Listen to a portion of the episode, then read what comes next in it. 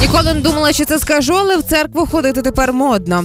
А священник в ірландському містечку Бертон Порт випадково вімкнув під час служіння реп, власне, і таким чином привернув увагу до себе всього світу. Давай послушаем, как это происходило. In the name of the Father, and of the Son, and of the Holy Spirit.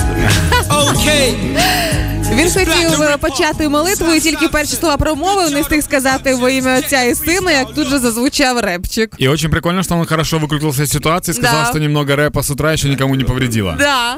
Мені здається, що це все не неспроста. Можливо, він зрозумів, що у відсотковому співвідношенні стало набагато менше молоді, а молодь це якісь такі трендові речі. Можливо, він вирішив на репчик їх заманювати. Получается, что в принципе священники могут через рэп обратиться к молодежи. Звісно. Ну погнали.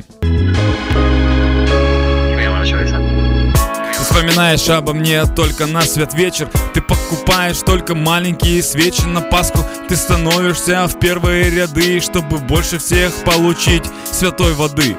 Ты делаешь вид, что знаешь все святые стихи. Ты приходишь сюда и просишь отпустить грехи. Ты сюда приходишь только в поисках счастья. А мне бы так хотелось, чтобы ты приходил чаще да, ребята, э, вспоминайте о священниках не только тогда, когда вам что-то от них нужно, а просто потусить. У них не тільки коли пасточку посвятити, да?